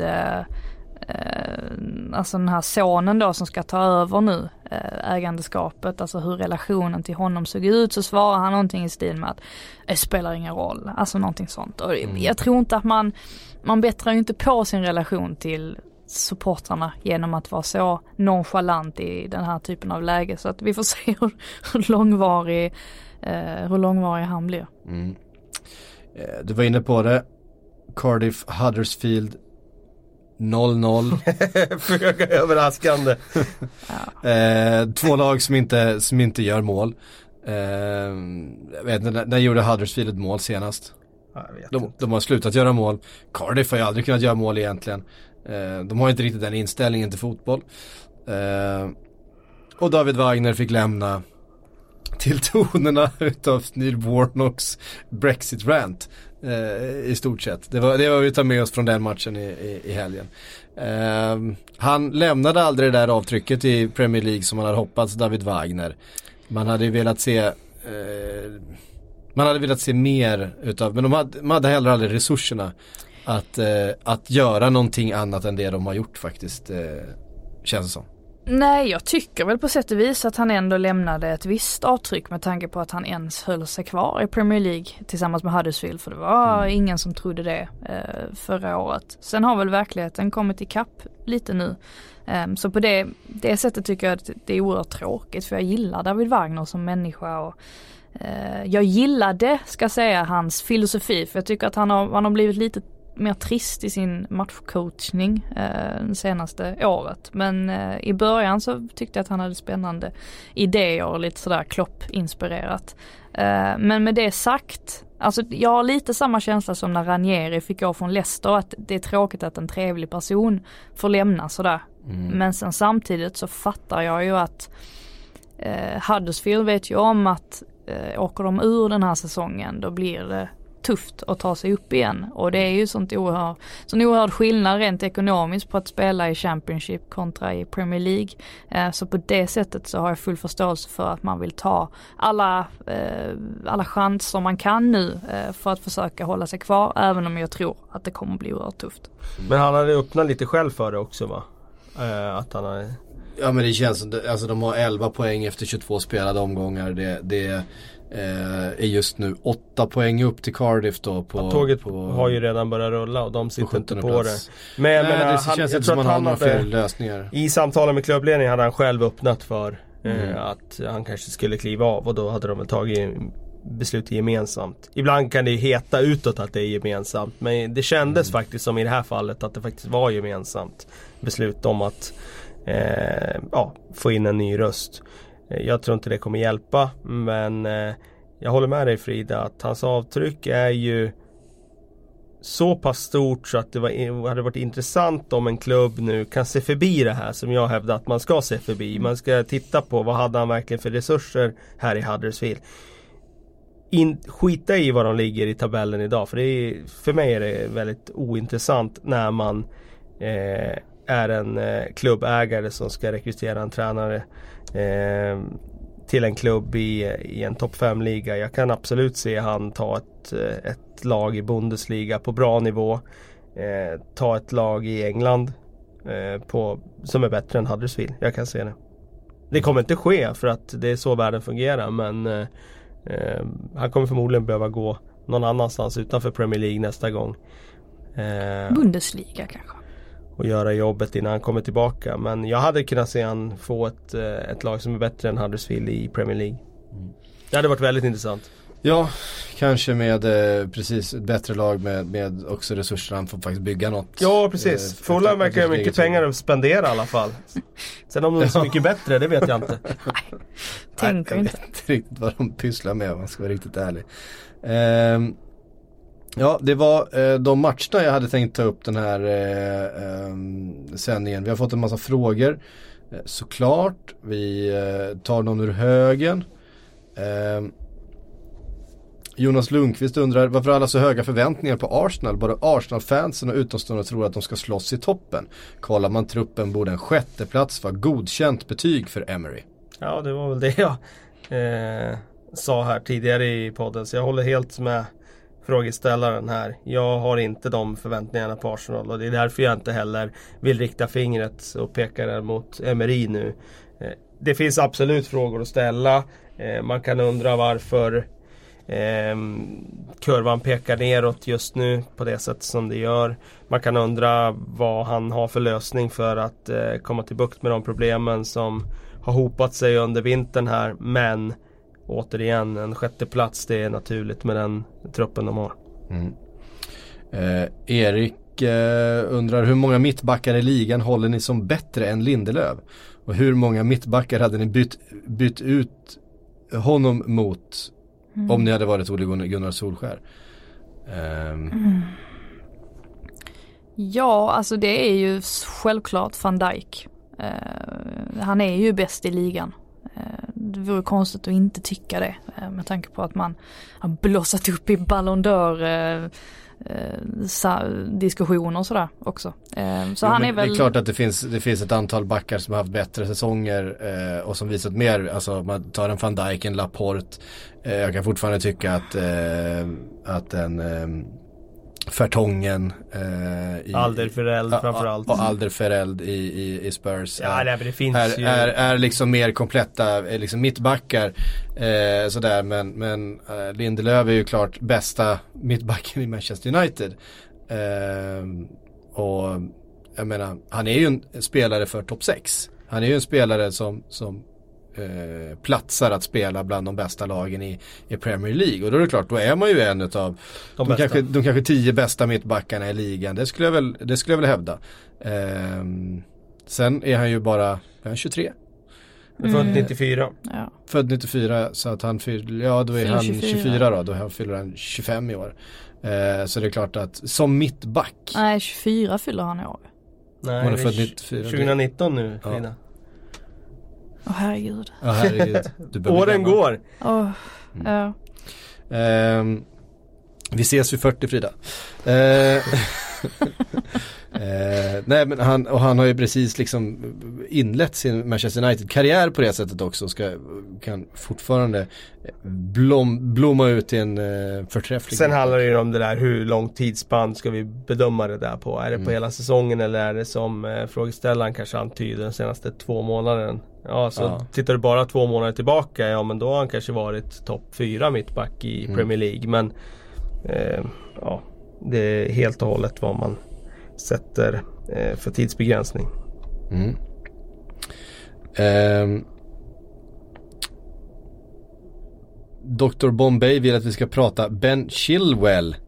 eh, denna också mycket lovande, eller ja, lovande, han är väl också den ja, 22, 23 någonting va? Ja, sånt. Eh, Leicester vänsterbacken, eh, Manchester United eller City undrar han här. Det är ju två, två lag som behöver vänsterbackar, Luke Shaw eh, är kanske inte spelaren som ska ha eh, första, första spaden på vänsterbacken i Manchester United trots allt.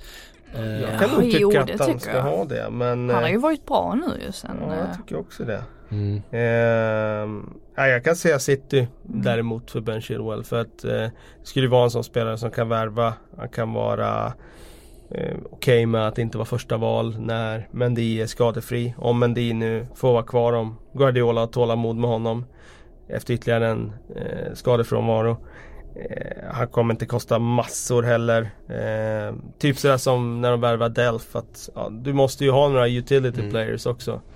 Han är ju en, han, han, är en duktig fotbollsspelare också, eh, Ben Chilwell. Alltså han, han kan ju mer än bara eh, springa och täcka ytor. Alltså han, han kan ju faktiskt, eh, både en avslutsfot, en inläggsfot och en passningsfot. Eh, tycker jag. Jag tycker han är en, en eh, väldigt duktig spelare. När det stämmer för honom. Han har väl varit lite upp och ner under säsongen han också precis som ja, han, gav, han gav inga poäng kan jag säga i fantasy nu den här omgången. Nej, det gjorde han inte. Mm, eh, Patrik undrar, eh, kan Frida säga räven raskar över isen? Tack. Ja, men ständigt de här dialekter. det är nästan 20% av Sveriges befolkning som bor eh, i, liksom med skåran där. Man kan inte tro det ändå att man tycker att det är exotiskt med, med, med skånska. Mm. Får vi höra nu då Frida? Räven raskar över isen. Det är väl inget, jag har väl inte så bred jag har ju inte bred skånska. Jag har ju inte det. Jag, jag slog fast det nu när jag var hemma i Malmö nu i, tidigare i veckan och jobbade.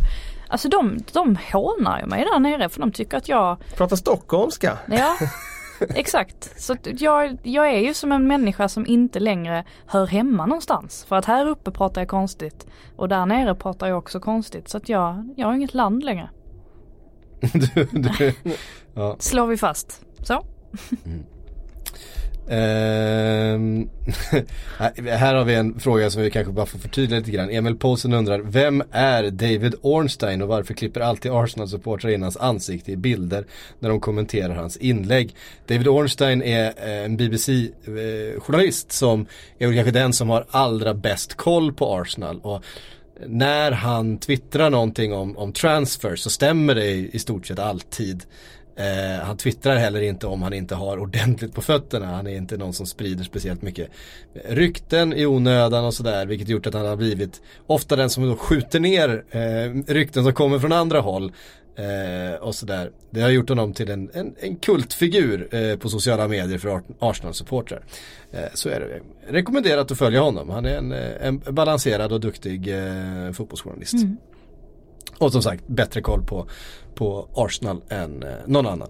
Skulle jag väl vilja hävda. Um, mm, mm, mm. Vi ska ta en till. Anton Karnebo skriver ett grattis till allas vår favorit Lord Bentner. Är kanske på plats. Han är 30, 31 år och disciplinerad som få. Eh, grattis till, eh, till Bentner som Ja nu är han ju disciplinerad för att han har en fotboja liksom. Han får ju inte röra sig utanför sitt hem. Så det är inte så konstigt. Nej, han är fullständigt galen den jäveln. Han ska skriva en bok dock. Ja. Som jag ser fram emot mycket. Ja det gör man ju. Eh, har ni, någon av er läst eh, Crouch eh, självbiografi än förresten? Nej men eh, du har väl Det var du som hade gjort det, mm. du har börjat. Den, den ser jag fram emot. Jag har, jag tänkte att i något Får jag låna den av dig? Ja, i, i något avsnitt så ska jag, jag har liksom noterat de bästa anekdoterna. Ska jag plocka upp dem, ska vi prata om dem här. Ja. Har, du, har du med spritpenna mm. i boken? Kanske jag får skaffa min egen då. Eller i och för sig, jag kan, jag kan ta med dina anteckningar när jag, när jag läser. ja men det, då kan du se vilken typ av, vilken typ av humor jag har.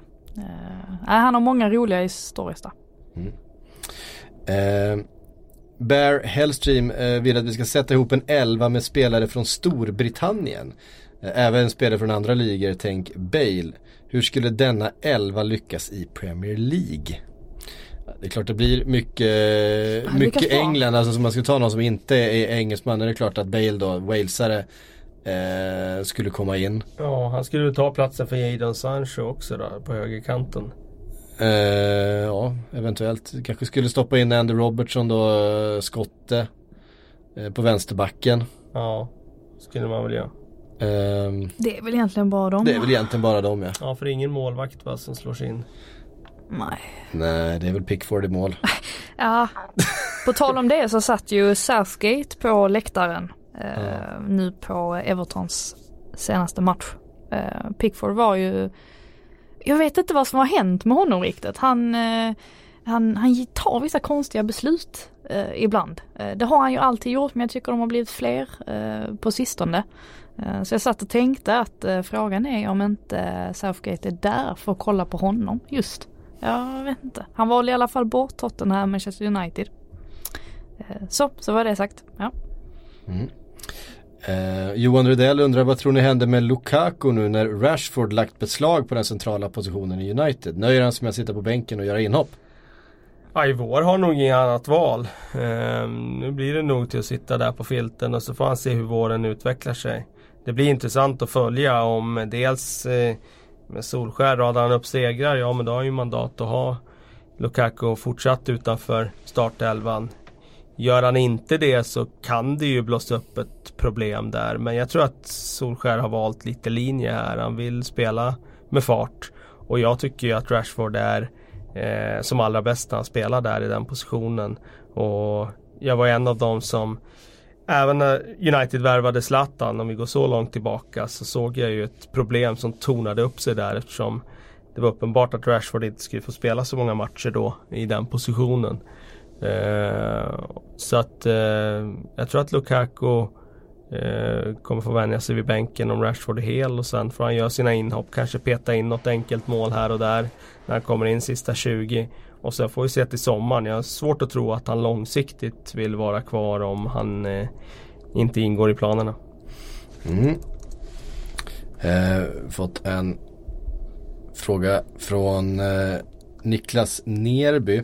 Om Vinnie Jones varit aktiv idag, hade han spelat mer än han varit avstängd? Eller tvärtom? Varit avstängd mer än han spelat? Jag tror han har varit avstängd mer än han har spelat.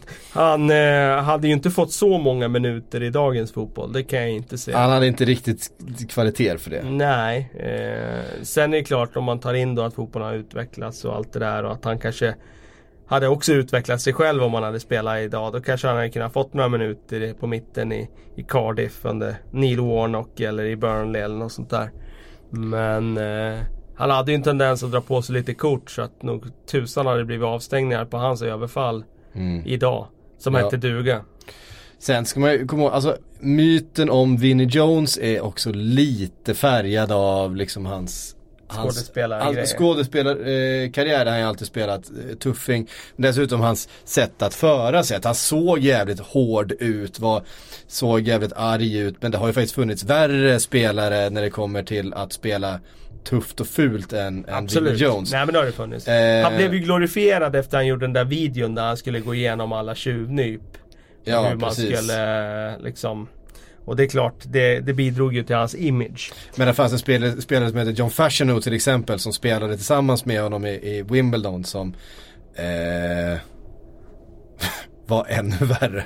Honom var ju spelarna livrädda för. Han, han, eh, han brukade alltså gå ut på, på uppvärmningarna och stå och göra karatesparkar och stirra på motståndarna. Liksom titta dem i ögonen när de värmde upp på andra sidan. Han ställde sig mitt på planen och stod liksom och han, han stod mer eller mindre och gjorde, han, han tog väl lite så här taekwondo-lektioner tror jag på fritiden. Så han stod och gjorde sådana grejer och stirrade på motståndarna och sen så var det de sedvanliga liksom mordhoten på väg ut på plan. Eh, sen hade han ju också alltid, eh, har jag berättat i intervjuer, han hade alltid researchat domaren innan. Så han visste vem domaren var, liksom, han hade liksom hört sig för lite grann. Så han kom alltid med, med någon komplimang till domaren innan. Frågade hur det var med, med barna och frugan, om bilen gick bra och sådär. Så att han visste att gjorde han det, då hade han förmodligen första fri. Att han, han fick ingen kort för den första, första grejen han gjorde. Dessutom var det så här, första tio minuterna, då fick man sällan kort. Så då kunde han ta i riktigt jävla mycket. Så då kunde han Eh, sätta den här killen som man visste att han ville så här, det här var ju en ren strategi och jag menar Wimbledon på den tiden var ju så de, de spelade. Eh, fanns det en svaghet i laget i backlinjen till exempel, han var ju forward. Fashion, det ska man komma ihåg. Så gick han dit, körde över honom med en, en stämpling i knähöjd eller en armbåge över näsan eller någonting. Kom undan kanske med gult kort för ändå för att domaren ändå tyckte att äh, eh, det är första tio minuterna och, och, och sådär. Eh, och sen hade han satt sig respekt för den matchen och så vågade ingen vara i närheten av honom. Föredöme. Föredöme. Vi ska väl kanske vara rätt glada över att fotbollen inte ser ut så längre i England. För att det var ju ganska hämmande för dem. Eh, får man verkligen säga. Eh, finns ju eh, många eh, Det var inte konstigt att de fick smeknamnet Crazy Gang, eh, gamla Wimbledon. Precis. Ja, så var det med den saken. Vet ni vad, nu väntar nästa gäng på att eh, hoppa in i studion. Det blev, ja, men det blev väl 90 minuter i, idag i alla fall. Mm. Eh, Härligt. den nya standarden. Vi får se hur länge vi orkar hålla i det här. Eh, tack för att ni har lyssnat. Tack Frida, tack Kalle för att ni var med. Vi hörs nästa vecka igen.